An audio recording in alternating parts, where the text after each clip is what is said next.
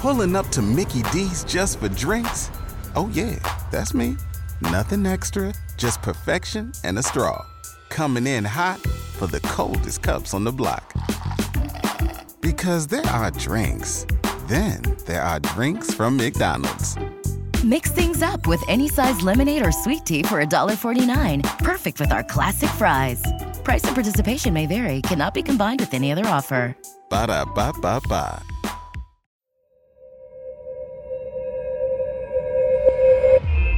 You're listening to a Roddenberry podcast. This episode of Mission Log is sponsored by SimpliSafe. You can save 20% on your SimpliSafe security system and get your first month free when you sign up with Interactive Monitoring Service. Just visit simplisafe.com slash missionlog to customize your system and start protecting your home and family. That's S-I-M-P-L-I-S-A-F-E dot com slash mission log. Mission Log, a Roddenberry Star Trek podcast, episode 419, The Siege of AR 558.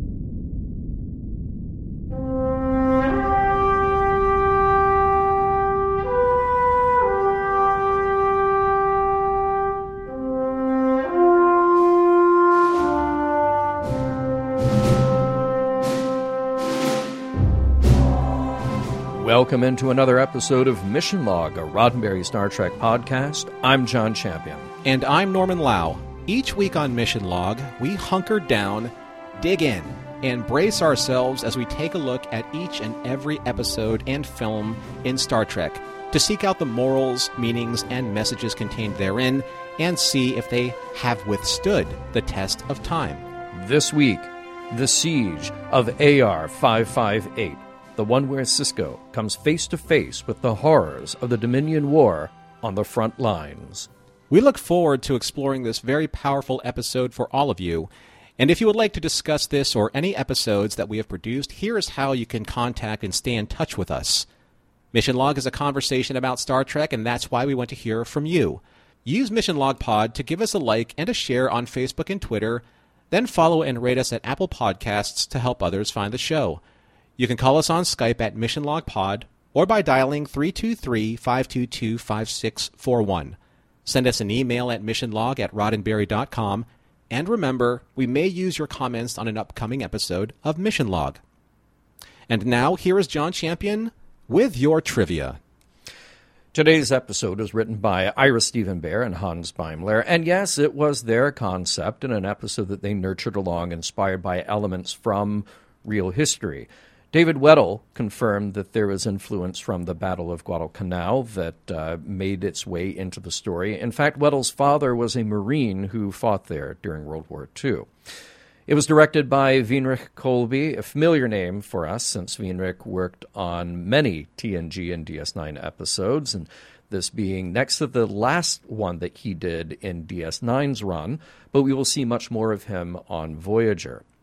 And this episode is well suited for his personal background. Winrich was born in Nazi occupied Netherlands in 1940, and he served in the U.S. Army in Vietnam. He used his experiences there to create the sense of danger and waiting that drives this episode. It said that he partly based his interpretation on the real life battle of uh, Khe Sanh in 1968. And this episode, by the way, is the eighth episode of season seven. It is the 158th episode of Deep Space Nine, but the internal production code was 40510 558, hence the title AR 558. Let's talk about our guest stars. Among the Starfleet personnel who we meet, there's Vargas, played by Raymond Cruz, and Here's an actor with a strong background in a number of feature films as well as TV. He was in Under Siege, Training Day, and Alien Resurrection.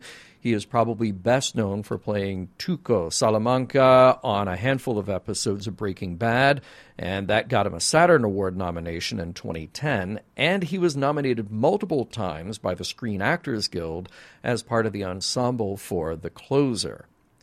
Reese, played by Patrick Kilpatrick, Here's yet another actor with a very long resume in feature films going all the way back to 1984's Troma production, The Toxic Avenger. Look for the guy with the red face paint holding up fast food joint with a shotgun and meeting an unfortunate end. That's him. So much followed, like Eraser and Minority Report, not to mention a ton of TV guest roles. We will see him twice more when Patrick returns for two roles on Voyager. Kellen, played by Bill Mumy, and that should be a well known name to genre fans. He's an actor, a writer, a musician. Fish heads, anyone? And also happens to be a sci fi fan and a friend of Ira Stephen Behr. You may best know Bill from either Babylon 5 or as young Will Robinson on Lost in Space, yet this is his only Star Trek appearance. And in command of them all is Lieutenant Larkin, played by Annette Held. We've mentioned Annette once before. She was in the third season DS9 episode Visionary, in which O'Brien started having visions of the future. She was also in a small role in the movie Star Trek First Contact. And while there's a good number of TV and film roles on Annette's resume through the year 2000, it is on stage where she has done a tremendous amount of work with many repertory and Shakespeare stops along the way. We will see her again when we reach Voyager.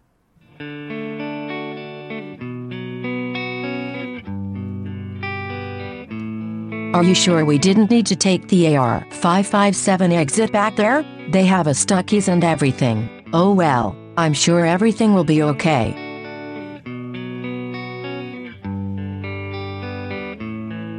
Prologue. It's open mic tryouts in Vic Fontaine's lounge as Rom finishes singing the classic standard, The Lady is a Scamp. Well, at least that's what Rom thought, hoping to impress Vic and get the gig. Shortly after Vic lets down Rom in his typical cool and easy way, Dr. Bashir arrives to pick up some of Vic's recorded songs, a few 400 year old classic standards that Bashir thinks will boost the spirits of the weary soldiers, who he will assess with Captain Sisko when they arrive on AR 558, located deep in the Chin'toka system within Cardassian space.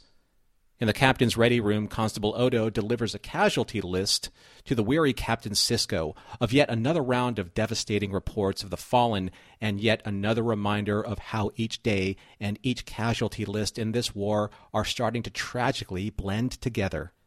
He's snapped out of his malaise by a comms call from Colonel Kira, who informs him that the Defiant is ready to depart for AR 558. On the Defiant, as they are making their way through the Chin'toka system, Quark laments his involvement in this whole affair. It appears that Grand Nagus Zek has specifically chosen him to assess the Ferengi's financial opportunities amidst the swirling chaos of the war, and no matter how hard Ezri tries to cheer him up, Quark is reminded why he loathes being on this mission as the Defiant is rocked by incoming Jem'Hadar weapons fire. Making his way to the bridge, well, escorted to the bridge alongside Worf, who he stumbled into on the corridors, Quark unintentionally embarrasses and shames his nephew Nog by hovering over him, making sure that Nog is okay. Beside himself with shame, Nog promises to Captain Sisko that this will never happen again. However, his feelings are immediately put aside as the Defiant reaches their destination, the barren planet known as AR 558, where after beaming to a designated location, they come under instant phaser fire. Act 1 Declaring who they are and hearing muttering voices in the distance as the phaser attacks subside, Captain Sisko and his away team cautiously approach the perimeter's barricade and are introduced to a platoon of war torn and battle hardened ground troops led by Lieutenant Larkin, whose commanding officers have since been killed in previous Jem'Hadar attacks. She informs Sisko that only a third of their original force has survived within the last five months of being stationed there, while Vargas, a wounded and exhausted soldier, demands why they haven't been rotated out, as per Starfleet's policy to do so every 90 days. After Nog finishes his order to deploy supplies, Quark tries to convince his nephew that no matter how much Nog admires and tries to win over the respect of his fellow Human soldiers, they are only a few degrees away from just being as ruthless and as bloodthirsty as the most brutal of Klingons, once you take away the creature comforts that make them reasonable, soft, and comfortable. Tending to the surviving platoon's wounded, Dr. Bashir treats Vargas, who violently protests the treatment of a certain bandaged part of his arm. It was the last thing that McGreevy, a fellow soldier who annoyed Vargas to no end, did for him until a phaser blast ended McGreevy's life. After treating the wounded and assessing the situation, Bashir advises Captain Sisko that both the health and the morale of the soldiers, due to their prolonged stay and constant sorties with the Jem'Hadar, has pushed them to the breaking point. Afterwards, Lieutenant Larkin gives Sisko a tour of the reason why the Federation has dug in so deeply on AR 558. For the past five months, the Federation platoon was ordered to defend a Dominion communications array, but have yet to find out how to make it work to track sensitive enemy information exchanges. But all of this will have to wait, as a muffled explosion in the distance is heard. To Sisko's shock, Larkin and another frontline veteran named Reese inform the captain that a cloaked anti personnel mine dubbed Houdinis are yet another way that the Jem'Hadar has imposed their will over the beleaguered Starfleet soldiers. But as Reese is so caustically to point out, it's not the captain's problem, as he will be leaving soon.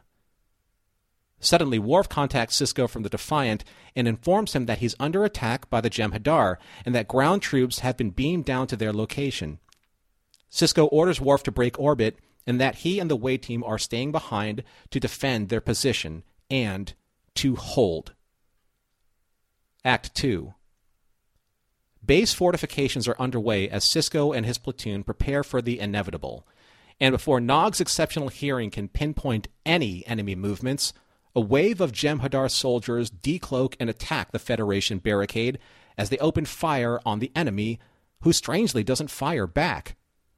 Reese, being the experienced combat veteran that he is, declares that something's wrong. The Jem'Hadar platoon is simply a diversion, holographic soldiers whose only purpose was a fact finding mission to assess the defensive capabilities of their Starfleet counterparts, and they succeeded spectacularly and just as soon as they let their guard down, another Houdini mine explodes, and another soldier drops to the ground. Inside the compound, Ezri has been closely working with crewman Kellen, an engineer who has survived the Jem'Hadar siege these past five months. And even though they have been hard at work trying to access the communications array, Sisko orders both Dax and Kellen to redouble their efforts and shift their attention to finding a way to isolate and locate the Houdinis, which have become their most primary threat. Meanwhile, as Nog stands vigilant on his sector of the barricade, Uncle Quark tries to offer him both comfort and food while debating the finer points about what it means to be Ferengi. Meaning to Quark, this war could have been prevented by negotiating with the Dominion so everyone would benefit. You can't profit if you're dead. Nog, however, sees it differently and does not subscribe to that kind of Ferengi cowardice anymore. Knowing that the Jem'Hadar are constantly jamming their tricorders and sensors, Sisko orders Nog to use his exceptionally gifted hearing to try and locate the enemy force's position. Quark protests and makes sure that Sisko's hypocrisy is brought to the fore as Quark points out that if it were Jake, things would be different. Perhaps, but as Sisko so dryly puts it to Quark, Jake isn't a Starfleet officer. Act 3 Finally, there is a breakthrough, as Dax's engineering efforts cut through the jamming signals with a specially modified tricorder. The question is now how can they use this advantage to locate and reveal the locations of all the Houdinis inside and around the base's perimeter? Meanwhile, while scouting for Jem'Hadar movements and locations, Nog, Larkin, and Reese approach Jem'Hadar enemy territory, close enough for Nog's hearing to secure the answers Sisko needs but were soon discovered, and during the retreat, Larkin is cut down, and Nog drops and bellows out in agony, having been struck below the knee by enemy fire. Reese, with a traumatized Nog in tow, makes his way back to the inner barricade and to safety, citing that the kid did all right. Later in the infirmary, as the concerned Captain Sisko checks in on Nog, an irate Quark steps right up to him and tells him that Nog is going to lose his leg. Act 4 Dr. Bashir informs Quark that Nog's leg had to be removed but is stable and out of immediate danger. but there may be issues with his recovery using a synthetic leg. Only time will tell. Furious with Sisko, Quark takes out his rage on the captain, blaming him for treating Nog as expendable as cannon fodder. But Sisko takes great exception to Quark's allegations and sternly reminds Quark that all the lives under his command matter, not just Nog's, all of them. Shortly after leaving Quark and now standing beside Nog resting in his hospital bed, Sisko tries to reassure him that he accomplished his mission and that he is proud of him. And even though Nog is grateful for Sisko's faith in him, he needs to hear from his captain that all of the suffering and dying that has been endured to protect this Dominion communications array has been worth it. All Sisko can say is, I hope to God it is. All is not lost, however, as Ezri and Kellen have found a way to locate and reveal the Houdinis so that they can be isolated and destroyed. But Sisko has other plans for them. He's going to mine a corridor between the Jem'Hadar and the Federation so that when they attack, the Jem'Hadar will get a taste of their own technology. However, Ezri reminds Sisko that he will be using the very technology that not long ago he condemned for being an inhuman weapon, the kind only the Dominion would use. And as the remainder of the Starfleet forces make ready for the onslaught of Jem'Hadar hordes, a strange yet soothing sound echoes within the caverns. It's Vic Fontaine's voice. Dr. Bashir is hoping that piping the recordings that Vic gave him earlier through the base's comm system would help ease the tension of an already hyper alert platoon who could use even the briefest of mental respites. Quark, however, chooses to remain by Nog's side and watch over his dear nephew come what may. Soon, in the distance, telltale signs of the battle have begun. The Houdinis are working their magic by thinning the Jem'Hadar columns as planned. But were they enough? They weren't, as waves of once distant silhouettes burst through debris clouds and smoke, crying out for war as Sisko orders his platoon to open fire. Act 5 Wave after wave after wave of Jem'Hadar throw themselves in front of each other, soaking up enemy phaser fire, and eventually overwhelming the meager Federation resistance that Sisko is so desperately trying to hold together. The battle is joined. The Jem'Hadar have fought past the barrage of Sisko's phaser defenses, forcing the far physically weaker Federation troops to engage in hand to hand combat. Reese manages to cut down his assailants, but Vargas is lost to overwhelming numbers, as is Kellen, who protects Ezri from a Jem'Hadar blast, which was meant for her. As the Jem'Hadar penetrate the base, even the infirmary was infiltrated. But a well armed Quark managed to protect Nog with a lightning fast draw of his phaser, cutting down his assailant. Outside, however, upon the barricade, and drowning in the violent chaos within, a severely wounded Sisko loses consciousness and watches his forces buckle as his vision turns to black. Awakening some time later and surprised to see a very much alive Reese standing over him, Sisko gets up and realizes that so many were dead, but they did in fact hold. Later, as fresh reinforcements are deployed to reinforce the station, Worf informs Sisko that Nog has been taken by Dr. Bashir to the USS Veracruz for proper medical attention. Worf reminds the captain that a great battle has been won and that songs will be sung about it, which makes Sisko reflect on the cost of it all. Later, on the barricade, Sisko and Reese watch closely as so many new and raw replacements, children, take their place in the war as he did five months ago. And before beaming out, Reese almost ceremoniously throws his makeshift dagger into the sand. Safely back aboard Deep Space Nine, Sisko is met once again with a next casualty report.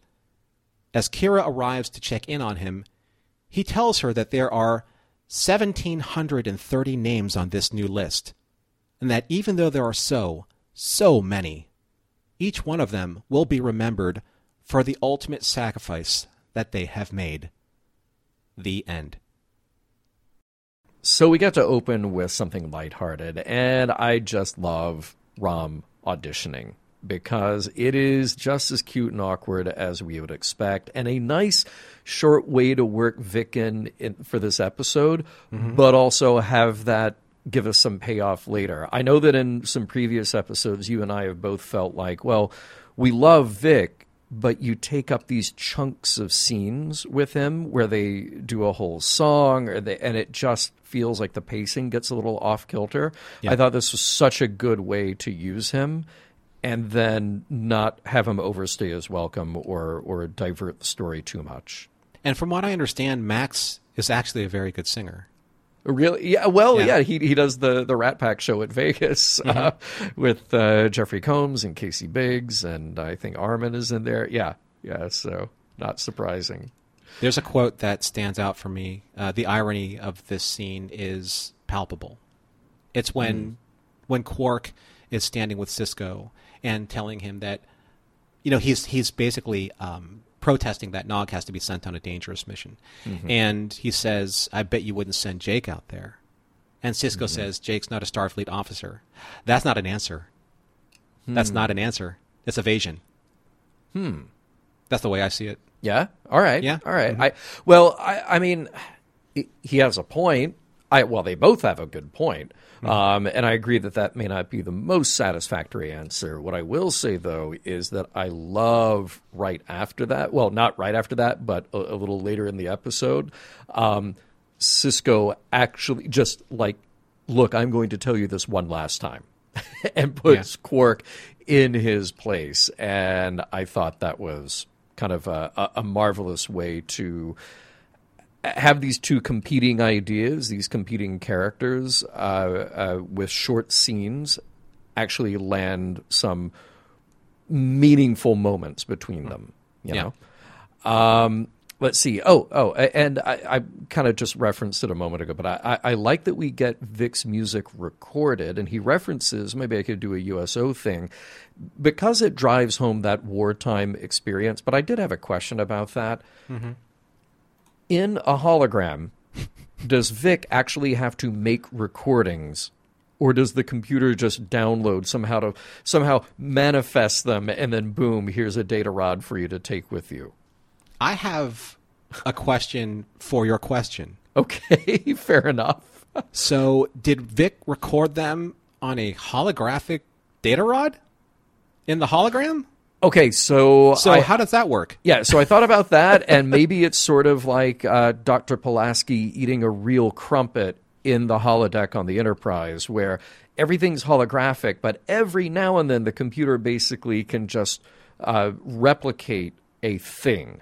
So a singular thing like a crumpet, or in this case, a data rod with a recording on it. I'm being cheeky. So, all of you out there, you know that Bashir gave him the data rod prior to his recording. Please relax. Yeah. there you go. Fair. I think that is Yeah. totally fair. now, uh, I will say that having Quark along for the mission, it felt like it was stretching it a bit. We'll come back to that a little later. I'm sure the pros and the cons there. But, uh, you know, you had to have a scene to justify why he's there because everybody is going to ask, why is he there? So they did it. They got out of the way up front. But it still sort of makes you question, like, okay, really? you know? But it leads for great tension later on, as I you know quoted earlier that you know those scenes between Sisko and Quark had to happen. They had to happen in this episode. Yeah. Um, so I love like textural juxtaposition. So when when the Houdini mines were basically thinning out the hordes of Jem'Hadar, and then you had Vic Fontaine's song literally score that entire scene. Yeah. I thought that was absolutely marvelous. I thought it was a masterstroke in in the aesthetic and the choices made to to capture that uh, that sentiment in that scene. Yeah, yeah, and, and there are movies that do a really good job of that, like taking taking a song rather than a score and and, and making the moment not necessarily fit and yet it ends up fitting perfectly. And you know uh, there are great directors like Coppola or Kubrick or, you know who can do this kind of thing uh, who have both obviously done very impactful war movies as well where you can uh, just sort of make the moment a little bit surreal and by doing that makes it even more real even more emotionally resonant. I thought that was great. Um, we do have to give a shout out to uh, bill Mumy delivering the line i'm an engineer not a magician. Classic trek lines classic for a reason. Well done. And I have to apologize uh, to the audience because every single time that I hear Bill Mumy speak in this episode, I can't help but hear Lennier from Babylon 5. First of all, because I'm very close to Babylon 5, as many of, as many of you know, but secondly, because it's just, he has such a very distinctive um, voice. He just does. And Yep. uh, it's the Bill Mumy voice, but for me, it's, he'll, he will always be Lennier. Yeah. Uh, and now I have kind of like these mental projected images of Lennier talking to Ezri uh, in that cavern, which is, for my headcanon, phenomenal. Um, I love the irony that uh, when Bashir is programming his phaser, and then Reese looks at him and said, "You've done that before," and he basically explains, "I joined Starfleet to save lives." Deet deet deet deet deet. Yeah. Yeah. Right. Yep. I mean, but he can't save lives unless he himself is alive. So Yeah. there is the rub. Yeah. He has to take them to save them, which I think is uh, a very interesting way to kind of uh, frame Dr. Bashir in that moment. I agree. When we talked to Armin uh, in our interview with him, uh, we talked to him about uh, how difficult it was for him to act through his uh, applications and the latex. And please pay attention to certain scenes uh, with him. Watch his eyes because he said that that was probably one of the best ways that he can convey emotions. Watch his eyes in most of his scenes because you're you're looking at employing a masterclass of subtlety through very limited means of being able to convey emotion. Armin is masterful in this episode. Yeah, I, I, and that's something else that we will, I'm sure, hit quite a bit more uh, as we have our full discussion on this. He is terrific in this episode. And there was another thing about the Ferengi that, you know, sometimes they're played for, well, back in the day, they were played ferocious, and sometimes they're played for pure comedy, and sometimes there's a weird, uh, sinister edge that we introduce, even if it's comedy. Um, this episode, that scene when Nog gets hit and hits the ground and howls, this is the first time that that did not sound like a joke to mm-hmm. me because clearly it was something that was made up by Armin or Max at some point. I can't remember who first did it in DS9. And you just kind of go, okay, th- this is a bit. Th- this is the actor making us uh, still remember that these are kind of weird, quirky aliens. They don't react exactly like humans do. And that howl became a thing.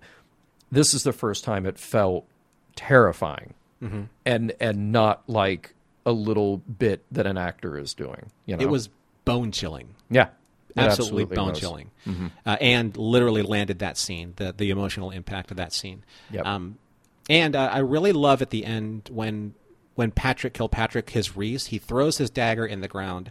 Mm-hmm. Now I took it as being like I'm going to bury my past. I'm going to leave it all here. I'm getting off this rock. I don't need this anymore. Mm-hmm.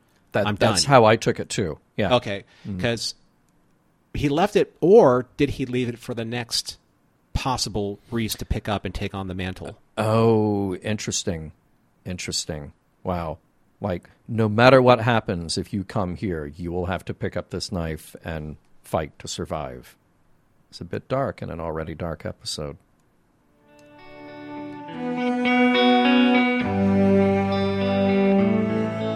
AR 559 looks good too.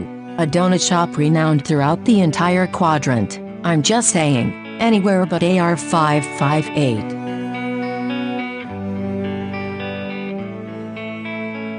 We'll get back to the siege of AR 558 in just a moment, but first, a word from this week's sponsor.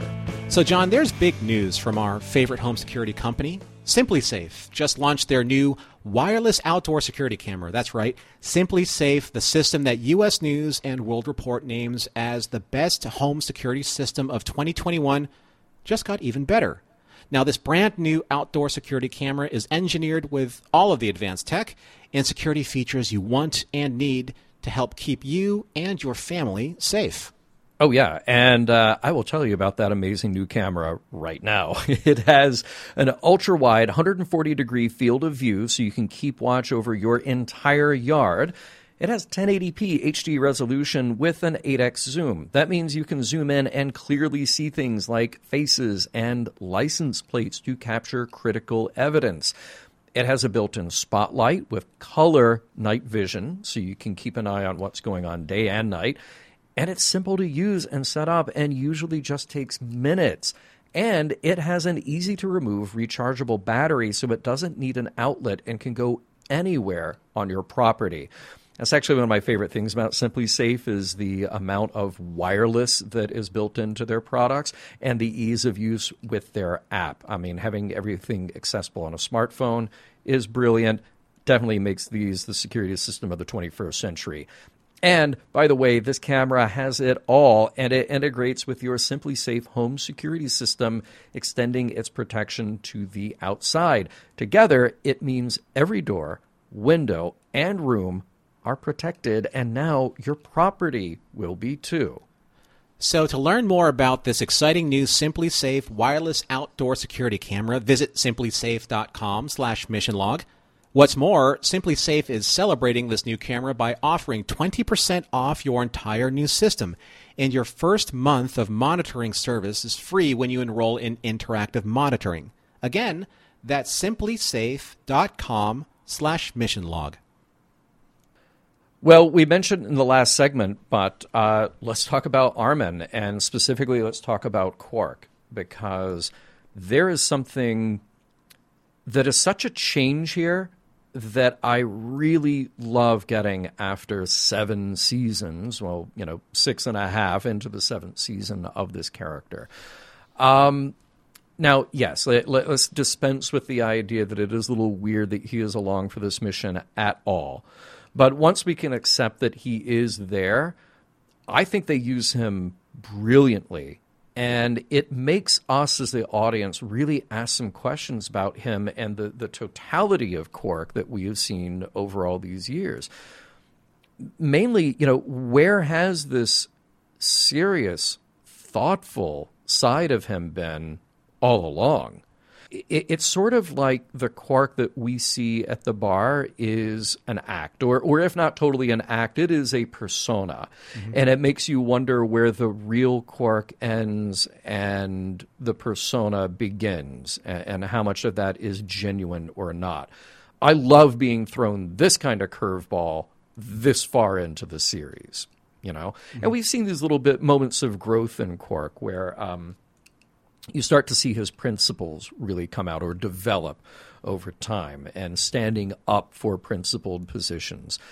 I, you know, it, it made me think what else has he seen in his life? What is the history of Quark that has made him so strongly interested in Nog's life at this moment in Starfleet? It, it really changes everything the way you look at at him now. You go, oh, well, he's the fun loving bartender but there's got to be a history there as well. Of course, he's concerned. Of course, Nog's family, and this is war. But it's also this battle of principle and priority and philosophy that I just found so incredible to watch. And to your point earlier, Armin underplays it perfectly. Mm-hmm. This is not the Quark who's sort of yelling and getting the upper hand and and verbally sparring at the bar. It's the dramatic moments that have the real payoff for well, me I mean, here. Or even the Quark when they were ch- trying to take you know Jadzia's memory to Sto-vo-kor, you know when he's on yes. the bridge. Yeah. You know, because we actually really didn't like that Quark. We thought yeah. that that Quark was obnoxious and yeah. overbearing and demanding. And overstepping his bounds. Yes. In a yes. big way. Yeah. Yeah. I think that we actually saw this very first glimpse of this version of Quark when he was talking to Garak in the bar about the you know the Dominion in root beer or the yeah. Federation in root beer. yeah, because I think that in his position as a bartender, as aloof as he may be as that particular profession, it gives him the opportunity to observe so many different personalities, listen to so many different conversations, kind of cross pollinate with so many different cultures and I think that informs him as a Ferengi businessman who he can and can't trust, who he can deal with, who he has the advantage over, and who he has to make sure that he can maneuver so that he gets the higher percentage of all of his deals. Mm-hmm. And I think that all boils down to, in this particular case, it all boils down to survival. It, there's there's um there's a very strange reason why he's there, aside from the fact that they need him to be uh, to affect these certain specific plot points with Nog and with Sisko. But if you take that and accept that for what it is, basically Quark here is he's the realist. You know, he mm-hmm. is the non combatant that looks at the situation in a survivalist's point of view. I don't want to be here. I don't want the closest thing that I have to my own son to be here because we don't have any stake in your war. Remember, the Fe- the Ferengi didn't want this. He even said that we negotiated or we were supposed to negotiate against this. He even brings up his principles. You know, the there's a rule of acquisition that war is good for business from a distance because you can't profit if you're dead. Now, even though they use that humorously so, he's very consistently about what do we get out of this involvement? Nothing. Mm-hmm. And the only thing that Nog gets out of this involvement is losing his leg because he's like, yeah, sure. Reese said the kid did all right. Is that worth your leg? Sisko saying that you did your job. Is that worth your leg? Yeah. Losing losing your uh, your health or or risking your health for who? The Federation. Is that worth it? No, we're Ferengi. We have nothing to do with this. And I like that that Quark brings that clarity to this equation. Well, what Quark is doing, he's representing this side of Nog that Nog has tamped down in order to pursue this career with Starfleet. You know, you, you can't, there really is nobody else who would have this conversation with Nog except inside Nog's own head. You know, th- because there has to be a part of him that is afraid and and that definitely would see the consequences uh, uh, or all the possible consequences of their course of action here. But Rom isn't going to be this voice. Right. Um, nobody else who's there in their official capacity is going to be this voice for him. So you really need Quark there to express what what has to still be a part of Nog somehow. The only thing that that bothered me about Nog's attitude in this whole episode was why is he still that red squad cheerleader, right, for the officers? He doesn't know Reese from Adam, yet he puts him on a pedestal because he's seen war. Mm-hmm. All of these officers that have been on 558, they've all seen five months of very consistent fighting and war, have died, have bled, and Nog idolizes them. Yeah. Why? Yeah, I, I was trying to figure that out because Nog has been through a lot already. Yes. Eh, he- He's not totally green, um, and, and I did wonder, like, is he? I, I guess at this point he is the best proxy just to have that sort of character. There's nobody on five five eight who would still be feeling that because they've all been through the worst of it. But you think, eh, okay, at the end of his experience with basically a cult ship, uh, he would have woken up a bit, handed in his Red Squad pin, and said, "Okay, I'm I'm done with this." Uh, that he would have a little clearer head on his shoulders there, and and that's why I wonder, you know, it is just sort of like a coping mechanism for him to be able to tamp down the the fear or the concern about the other consequences that then he, he just sort of goes full bore. Well, I'm just going to show that I can be the best of the best. Um, it, it's hard to say with him. My worry is that he will become the apologist for Captain Sisko's choices. The way Yeah. that you know the uh, the young girl was the apologist for the Valiant's captain's choices, and we criticized Chad. that Captain Chad. Yeah. Yeah, exactly. You know, we we criticized that particular uh, young female officer for being the apologist, and we criticized her um, fairly strongly. Yeah. And my concern again is whatever Nog says or does from this point forward, he is going to in some way legitimize Sisko's choices and forgive him for being just this is what my commander chose for me to do. I have to accept that blindly because that's what leaders in military choose for their officers to do. You know, this is really interesting uh, uh, course of thought, though, and, I, and it might actually affect uh, some of my, my wrap up points because I'm wondering now if um, it, it really depends on where Nog goes with this. Did it just take a moment of horrific personal injury?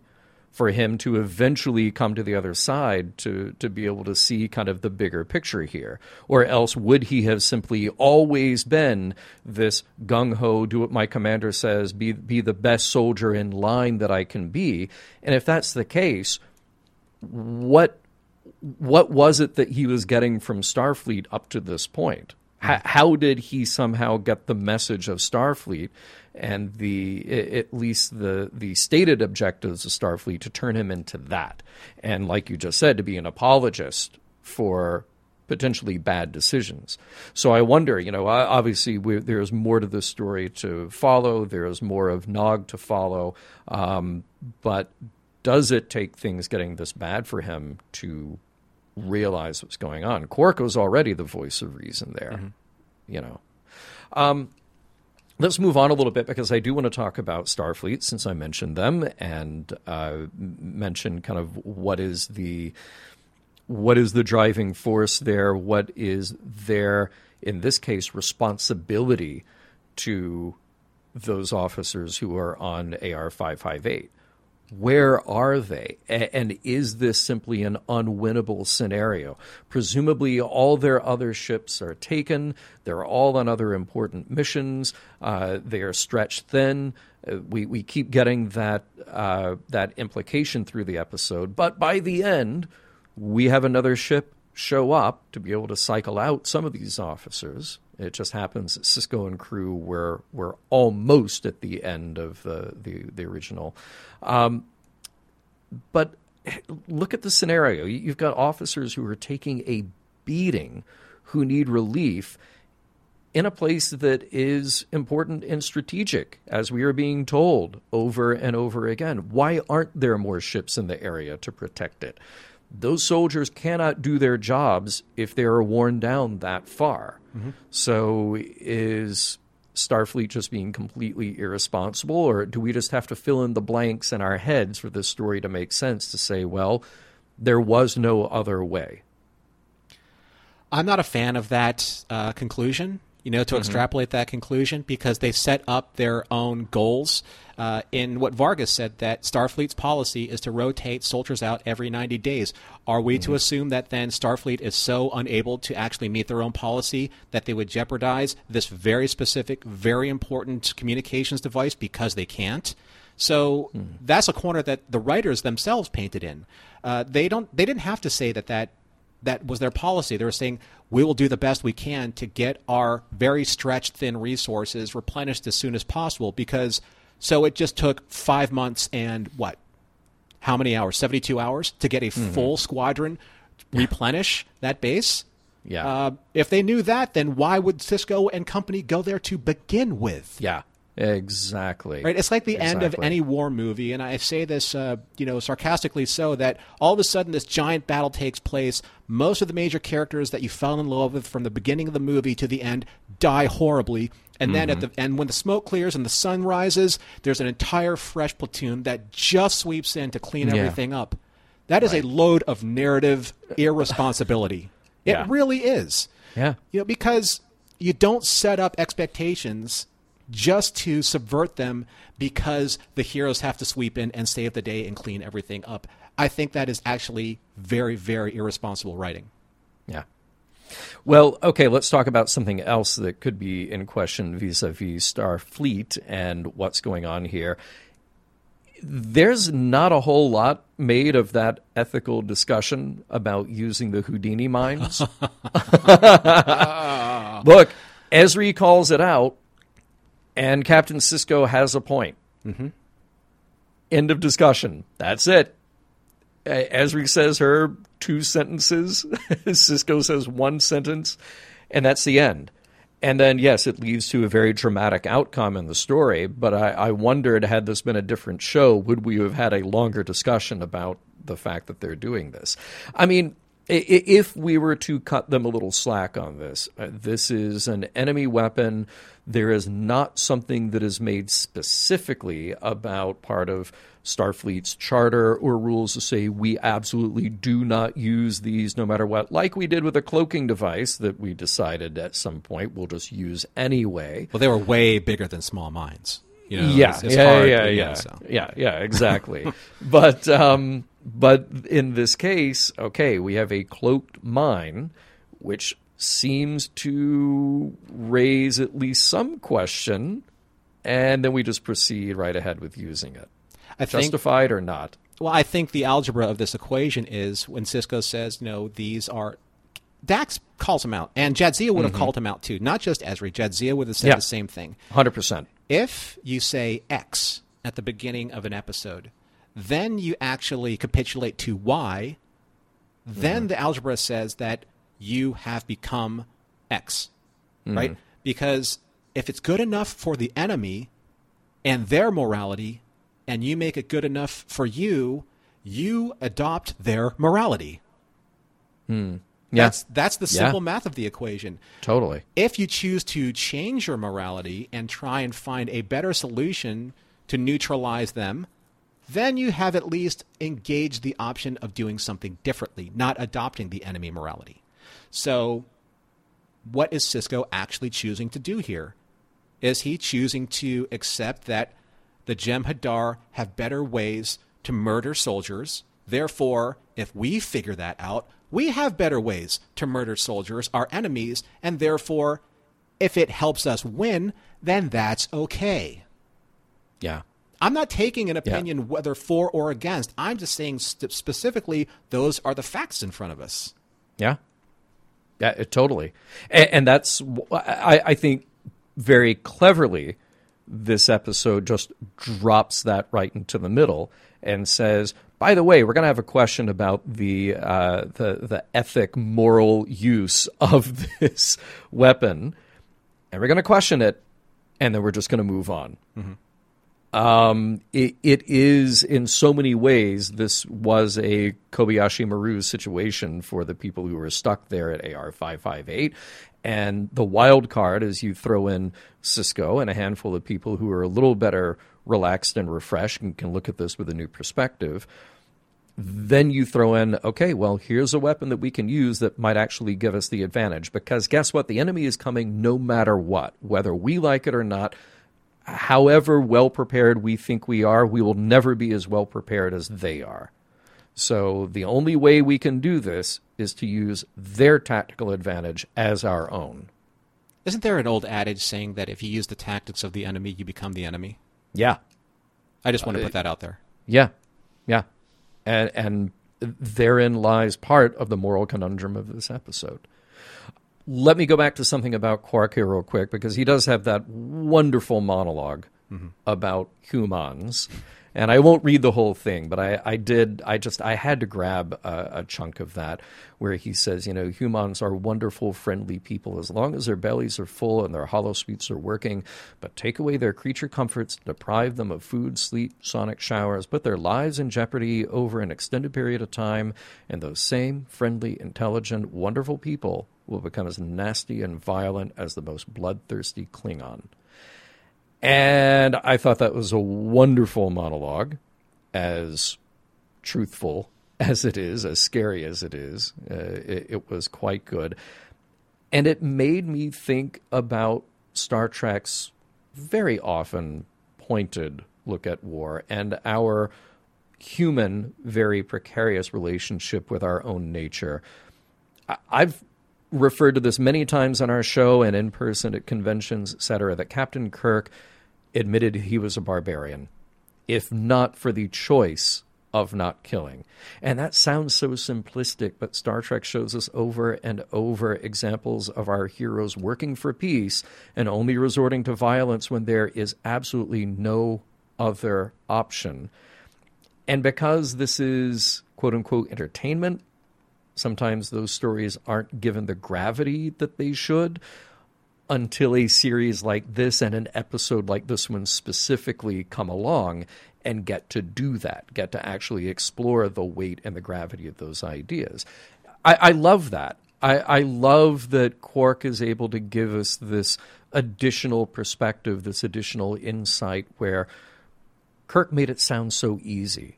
I get to choose. And, and we've referred to that on Mission Log before. Just, well, look, war is terrible, war is hell, but we can choose to not be there. The problem is, what if the other guy doesn't make that same choice with us? And what if mm-hmm. we are forced into a corner? How do we act again? And how do we maintain our same sense of ethical self?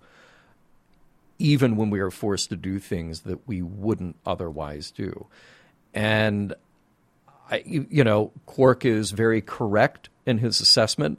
Uh, I'm saying that I wish that he weren't so correct but he is.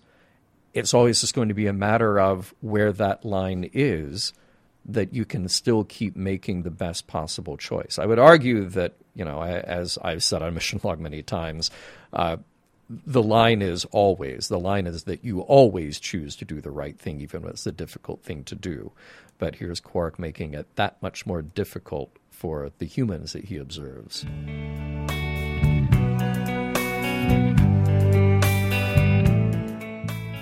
While they're wondering when and how Quark became socially aware, I'm wondering when and how he learned to draw a phaser like that, because, wow, Quark.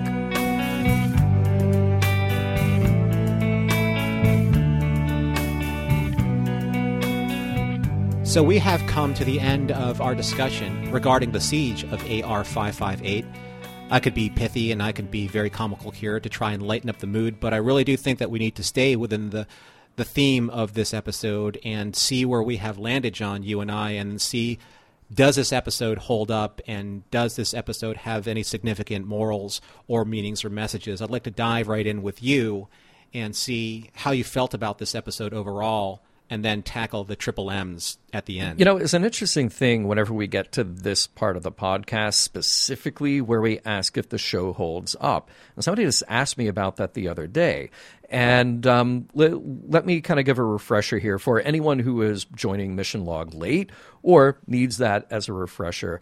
It, this is a category that we purposely keep vague because we can look at a story and decide if the production values hold up, or maybe if the performances elevate the material, or maybe if the production sinks because it feels dated or poorly conceived. This is really just sort of an open ended way to say, well, how did we feel about the episode before we get into what the episode's trying to say? And this is one of those where uh, the, the episode of DS9 it, it is a rare exception because I'm I'm feeling like I'm almost reviewing something completely out of context. And that's a little weird to say. I, I get it, but but because yes, it is DS9, and it is still part of the Dominion War and this large arc that they've created. But they've essentially created this mini war movie that has its own characters and its own dramatic arc. And the production and direction and casting all reflect this. Um, and in the end, it not only holds up beautifully in the context of DS9, but also as its own uh, singular slice of TV it, it's a rare DS9 episode where you could almost pull this out of the series, show it to someone with only a basic understanding uh, of the overall story, and yet have it still work on every possible level. This is a kind of risk taking, dramatically and stylistically, that I love to see Star Trek take. Um, right before, uh, well, right at the end of the battle, uh, two very simple lines. We held. Those were our orders, sir. I, I might have gotten a little teary there. And, and they, they used sound and music and visuals to perfectly tell a story without forcing every piece of the story on us. This was an excellent example of TV being elevated to something beyond its intention. This was artistic and it was emotional and dramatic. Um, I can't say enough good things about this episode. I so appreciate the risks that they took here. And um, I'll continue into that when we get into the morals, meanings, messages. But, but, but that's just to be able to take this as a slice of does the production hold up and really treat it as something different. Uh, how about you, Norman? Well, as many of our viewers know or listeners know, that we take um, we take and view these episodes several times to make sure that these land these morals meanings messages the way that this episode lands with us you know is is exactly where we think it is going to uh, especially after the first or second viewing i watched this episode five times mm-hmm. because every single time i watched it i landed differently mm-hmm. on it and i think it's because i have a very difficult internal struggle with where i want an episode like this to land for hmm. me when it comes to quote unquote what I believe is Star hmm. Trek. Now, let me caveat that by saying I agree with everything that you said in your assessment of does this episode hold up without restating the obvious. And I always apply this to Deep Space Nine. The production, the performances, the acting, the writing, the directing, they're all above board and then some. And then in this episode, Armin and Aron hmm. especially just Yeah. kill it. They just are amazing. That scream that Aron gave, I don't know how many takes it took him to get that right Yeah. scream, but that it still mm-hmm. haunts me in the back of my mind right now, even thinking mm-hmm. about it. So, all of that being said, all of that put aside, why did I have to struggle with watching this over and over again so many mm. times? It's because I keep asking myself and and filtering it through the subcategory of our mission mm-hmm. statement on mission log. Is this Star Trek? Hmm. And I really had to to contemplate what that means to me as I'm watching Deep Space Nine. Or episodes like this. It doesn't necessarily mean it's Deep Sure, Space sure. Nine only. So, is this Star Trek? This is the question that we always challenge each and every episode as we work through them in every series of Star Trek. And to be completely honest, for me, this tone for me isn't Star Trek. And I think that this is the entire point of this episode and similar episodes in tone and execution. This episode isn't Star Trek for mm-hmm. me. Mm-hmm. It's Star Trek for the fans who want to see Star Trek evolve and mature into a fandom and a franchise that gives them the morals and meanings and messages that they need mm. for the context and the enrichment for their lives. And quite honestly, that is the most Star Trek ideal that I can understand about Deep Space Nine as a hmm. whole. Both individual fans and the whole of Niner fandom have found deeper meaning in this series than I ever hmm. will. And in doing so, it has enriched their lives in ways that I can't even begin to comprehend. And it's in the pursuit of that understanding that is in very fact the at the very base of what IDIC is. And isn't that the truest of Star Trek philosophies? That is so well stated and so provocative. I, I, I really like it. I um I, I tend to, you know, my, my hackles go up a little bit when I hear that phrase that you and I ask each other very often is this Star Trek? Because I, I think, in the worst way, it can be misinterpreted by some Star Trek fans to think, well, we're, we're gatekeeping, we're saying that this does or does not fall in line. And I think really what we're asking is do we have some expectation? Out of Star Trek, the kind of stories that it tells, the the kind of morals that we assume it wants to impart to the audience, or is it a format, or is it a particular type of collection of characters? You know, what is it, and then where do our expectations fall along those lines? Mm-hmm. So. Yes, it's Star Trek. It has the name Star Trek on it. But what do we bring individually here that says, okay, my understanding, my expectation out of Star Trek is a particular type of moral story. And to me, looking at this, I go, is Star Trek a war story? Well, there have been battles in Star Trek before. There have been references to wars in Star Trek before. I mean, go back to mm-hmm. TOS and, and you refer to uh, uh, the the Romulan War. You know, we know that, this is constant Cold War with the Klingons, and, and that there are spaceships that are blown up, and there are things that happen. You know, but by the same token, it's not Star Wars. you know, by the same token, it's not about the war story overall. But here it is, and DS9 has dug into this idea that we're going to explore this long arc war story, but we're also going to explore the very nature of moral and ethical decision making within that. And you and I certainly have called out some things that did not sit well with us in DS9 as they did mm-hmm. that. But I think this story is the rare exception where I'll say, okay, we're doing a war story, but we're doing it in a Star Trek way that I think gives this a bit more gravitas. And let, let me sort of segue that into what I pulled out of this as far as morals, meanings, messages go, because I'll be very curious to hear if we if we have parity on this at all.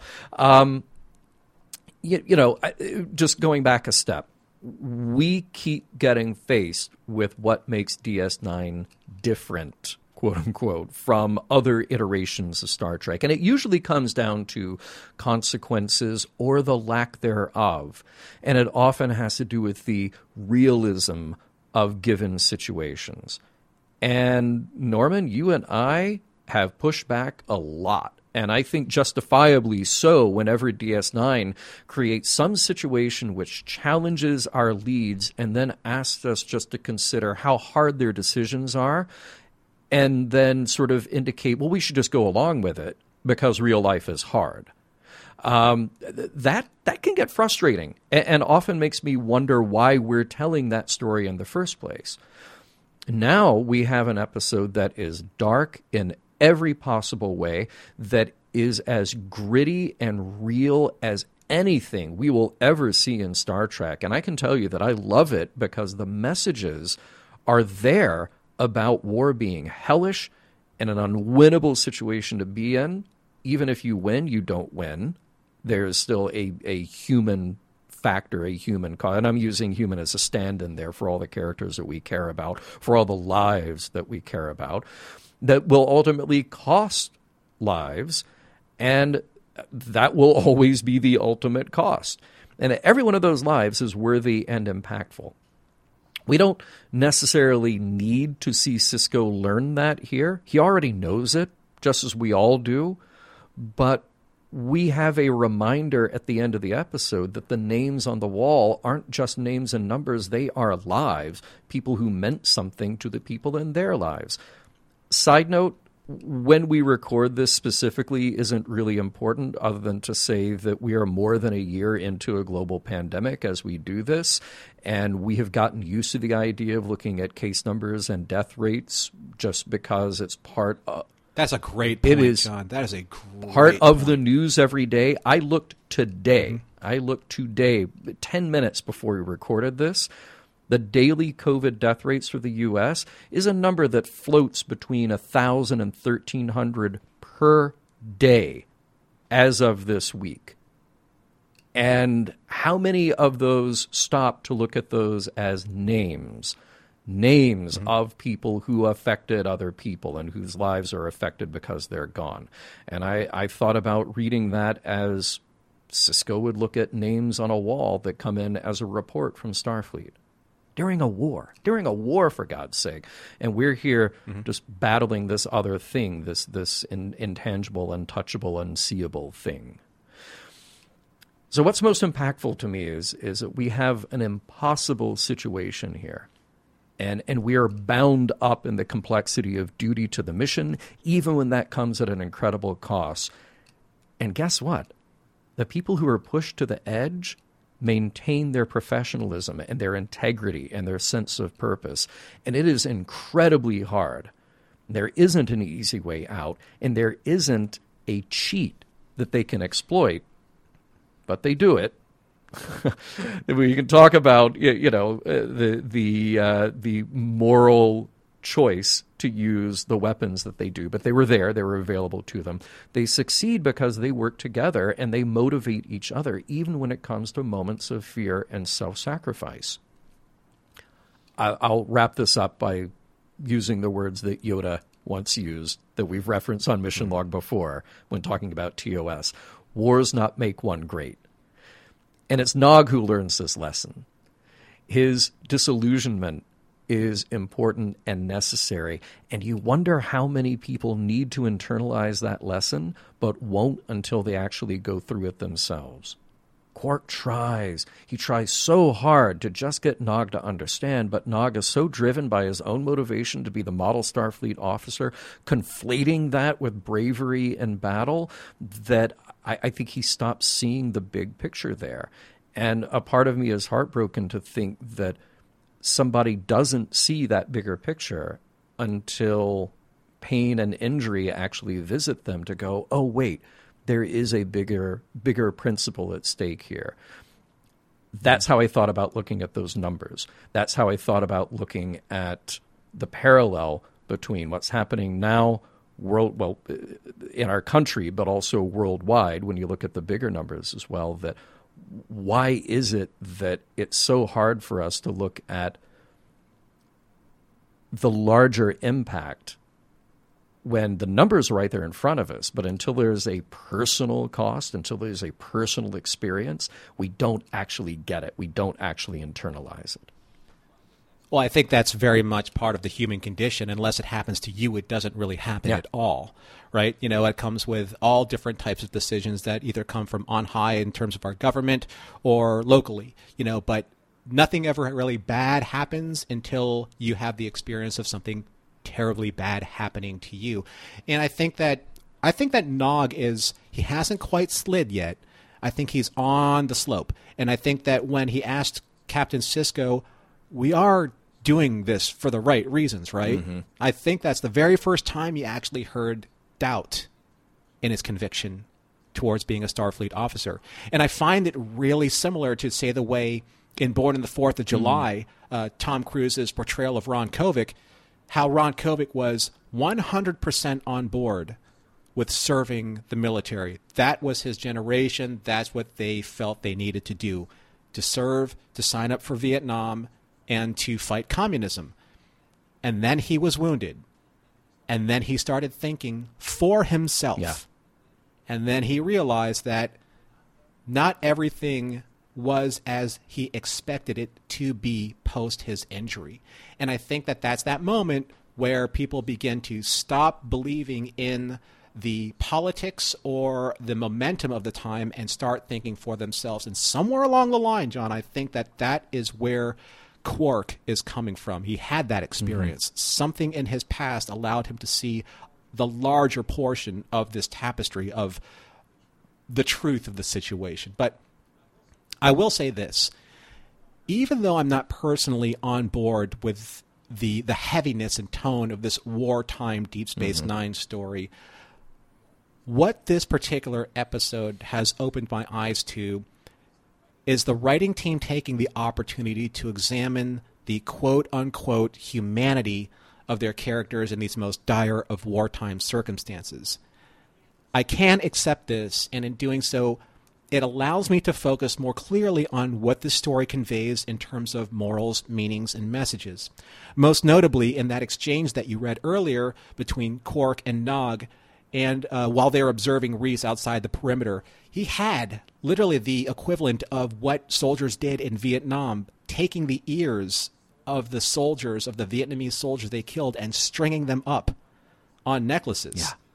Either the Vietnamese soldiers did that or the American forces soldiers did that. Those have been. I am not going to say I'm an historian. I'm not saying I'm factually stating these things, but we have seen those represented in other stories before. Apocalypse Now, Full Metal Jacket, things of that nature. So that story is one of Armin's finest performances, and it really illustrates what are they doing there? Who made that choice for them to be there, and why are they participating? Yeah. So, this episode, more than any other I've seen so far in Deep Space Nine, it actually mentally transports me back all the way to A Taste of Armageddon in the original series. The end of that episode, where, and specifically when Kirk has made war a horrible, brutal, violent reality for Anan mm-hmm. 7. And they exchange these very specific words. We've mentioned them before, but I want to put these on the record contextually. Anan 7 says, There can be no peace, don't you see? We have admitted it to ourselves. We're a killer species. It's instinctive. It's the same with you, your General Order 24. And Kirk says, All right, it's instinctive, but the instinct can be fought. We're human beings with the blood of a million savage years on our hands, but we can stop it. Now, take a step back from that. It would be irresponsible of me to try and contextualize my final analysis in this episode with just war is bad, war is terrible, it's horrific. Mm-hmm. That's an unfair encapsulation of, of a moral meaning or message. This episode isn't necessarily about the morality of war, it's about how even war can destroy the most optimistic and idealistic of souls, in this case, Nog. There are no winners in war, there are only casualties. When there are campaigns designed to systematically eliminate life for the enforcement of imaginary lines on paper maps and digital borders, the only winner is death itself. The only loser is life itself. So, how do we eventually learn from this? Going back to what Kirk said and his ultimate solution to the warlike barbarism that he references, we can admit that we're killers, but we're not going to kill today. That's all it takes, knowing that we won't kill today. Mission Log is produced by Roddenberry Entertainment. Executive producer Rod Roddenberry. Our website and your opportunity to comment and connect with us is missionlogpodcast.com. If you'd like to support Mission Log directly, you can do so at patreon.com slash missionlog. And for more Star Trek news and discussion, be sure to visit trekmovie.com. On the next mission log, Covenant.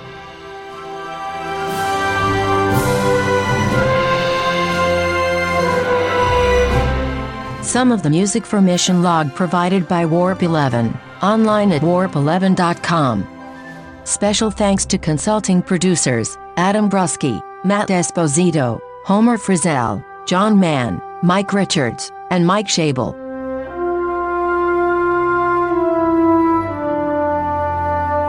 AR 558 really has nothing to offer except all you can eat Jem'Hadar. I am totally leaving this place a one star Yelp review.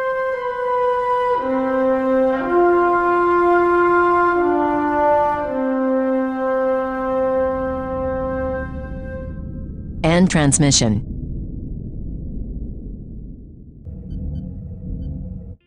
This is a Roddenberry podcast. For more great podcasts, visit podcast.roddenberry.com.